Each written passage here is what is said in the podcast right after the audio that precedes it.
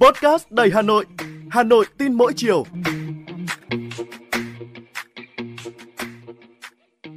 Chào bạn, tôi là Hoa Mai, người đồng hành cùng bạn trong số Postcard Hà Nội tin mỗi chiều của Đài Hà Nội ngày hôm nay.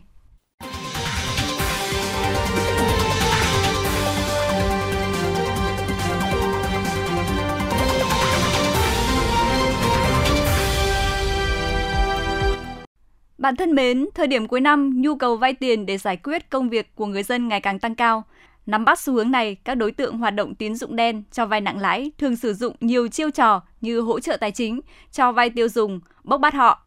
Bằng những hình thức như vậy, không ít tổ chức tín dụng đen đã dẫn dụ được những người vay nhẹ dạ cả tin. Cơ quan Cảnh sát điều tra Bộ Công an vừa triệt phá một đường dây tín dụng đen trên 80 tỷ đồng và cá độ bóng đá.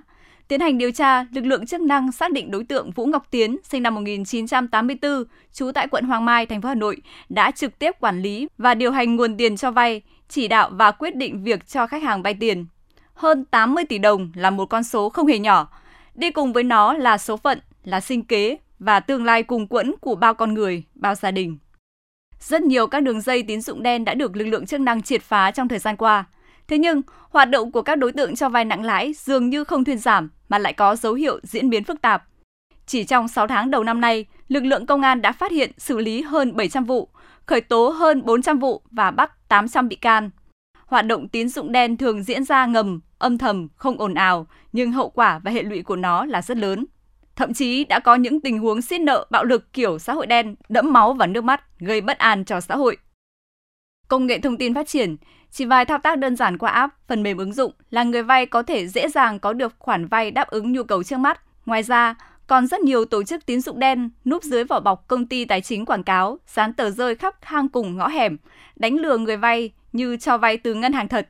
Đến khi nạn nhân sập bẫy, những tổ chức tín dụng đen này tìm đủ mọi chiêu trò để áp lãi suất cao chóng mặt. Chỉ trong thời gian ngắn đã đưa khoản tiền vay ban đầu tăng gấp vài chục lần đến hàng trăm lần.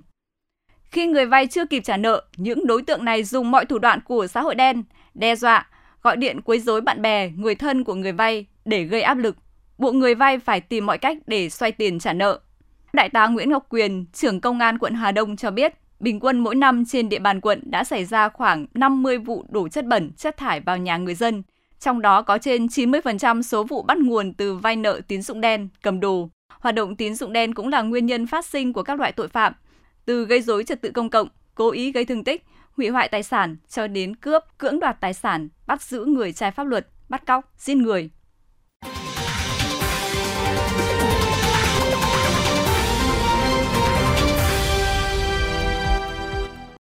Người dính vào bẫy tín dụng đen đa số là những người có thu nhập thấp, đời sống khó khăn, họ không có khả năng tiếp cận nguồn vốn tín dụng chính thống. Bản thân cũng có phần dễ dãi trong chi tiêu nên dễ bị lợi dụng. Đó là chưa kể, nhiều người cũng tiếp tay cho các hành vi vi phạm như tham gia, cổ vũ và làm theo các hội nhóm như dựng nợ, bùng nợ. Về mặt pháp lý, nhà nước cho phép nhân dân tự tổ chức hình thức huy động góp vốn nhưng phải đảm bảo an toàn, đúng pháp luật, không vượt quá mức lãi suất 20% mỗi năm. Luật pháp đã có quy định với những hành vi cho vay nặng lãi. Tùy mức độ thu lợi bất chính từ hành vi cho vay nặng lãi mà khung hình phạt cho tội này có thể là phạt tiền, cải tạo không giam giữ hoặc phạt tù đến 3 năm. Và có lẽ hình phạt này chưa đủ sức nặng để những đối tượng làm ăn bất chính run sợ. Luật sư Lê Văn Thiệp, đoàn luật sư thành phố Hà Nội cho rằng khung pháp luật về tội cho vay nặng lãi chưa đủ sức gian đe và điều thứ hai là cơ chế phát hiện tội phạm và đặc biệt là ý thức của người dân tham gia các quá trình dân sự ở loại hình tội phạm này chưa được tích cực.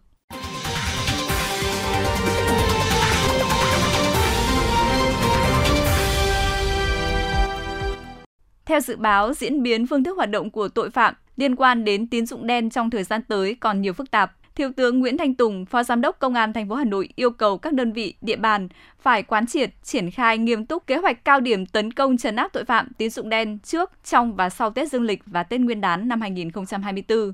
Báo cáo cấp ủy chính quyền cơ sở để chỉ đạo cả hệ thống chính trị vào cuộc. Đơn vị nào để sót lọt tội phạm nói chung, tín dụng đen nói riêng sẽ bị xử lý nghiêm. Hiện nay, việc đẩy lùi tín dụng đen là một thách thức rất lớn. Dịp cuối năm này, nạn cho vay nặng lãi, tín dụng đen có dấu hiệu nổi rộ. Tình trạng đòi nợ thuê, đòi nợ theo kiểu khủng bố lại có cớ để ăn theo. Do vậy, Bên cạnh việc gia quân trấn áp của các lực lượng chức năng, các cấp, các ngành, nhất là các tổ chức đoàn thể và các tổ chức tín dụng, cần quan tâm hỗ trợ để người lao động có cơ hội vay được các gói tín dụng với lãi suất ưu đãi, thủ tục đơn giản, nhanh gọn. Và căn bản lâu dài trong đời sống của mỗi người vẫn cần có kế hoạch tài chính thận trọng, tiết kiệm trong chi tiêu sinh hoạt để tránh lâm vào tình cảnh nợ nần trồng chất, mất khả năng chi trả, dễ bị kẻ xấu lợi dụng.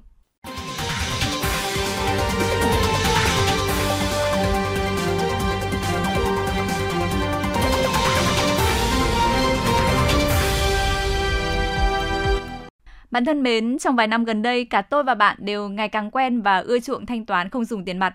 Tuy nhiên, nếu chúng ta sử dụng Wi-Fi miễn phí thì rất có thể sẽ phải đối diện với nguy cơ bị ờ, đánh cắp hoặc là lộ lọt thông tin tài khoản.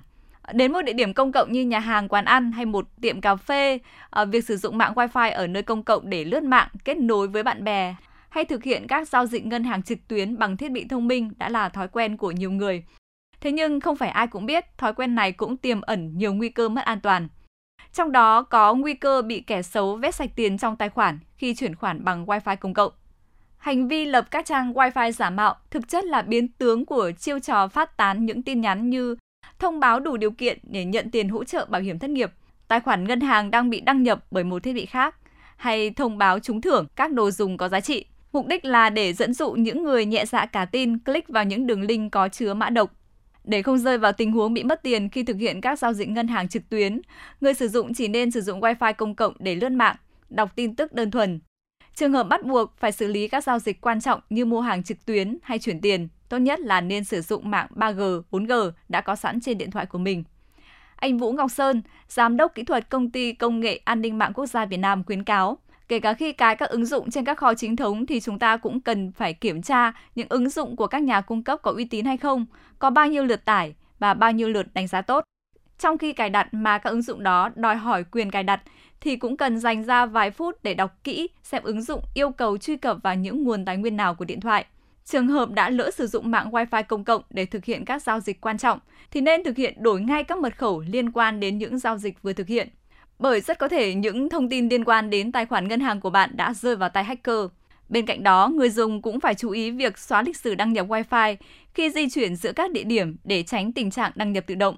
Đồng thời, cập nhật các thiết bị thường xuyên để vá các lỗ hổng bảo mật sẽ giúp phòng tránh việc gió quét và tấn công của hacker trong cùng mạng Wi-Fi công cộng. Không nên cài bất kỳ phần mềm gì mà người cung cấp Wi-Fi miễn phí yêu cầu để được kết nối Internet và đặc biệt cần sử dụng các kết nối có HTTPS là những điều tối thiểu khi sử dụng Internet ở bất cứ đâu.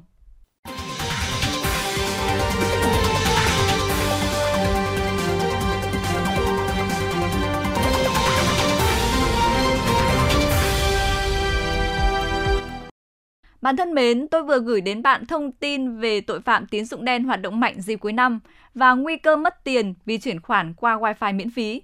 Còn bạn, bạn đang quan tâm đến vấn đề gì? Hãy để lại bình luận để tôi và bạn tiếp tục trao đổi vào số Postcard Hà Nội tin mỗi chiều ngày mai. Thân ái, chào tạm biệt và hẹn gặp lại.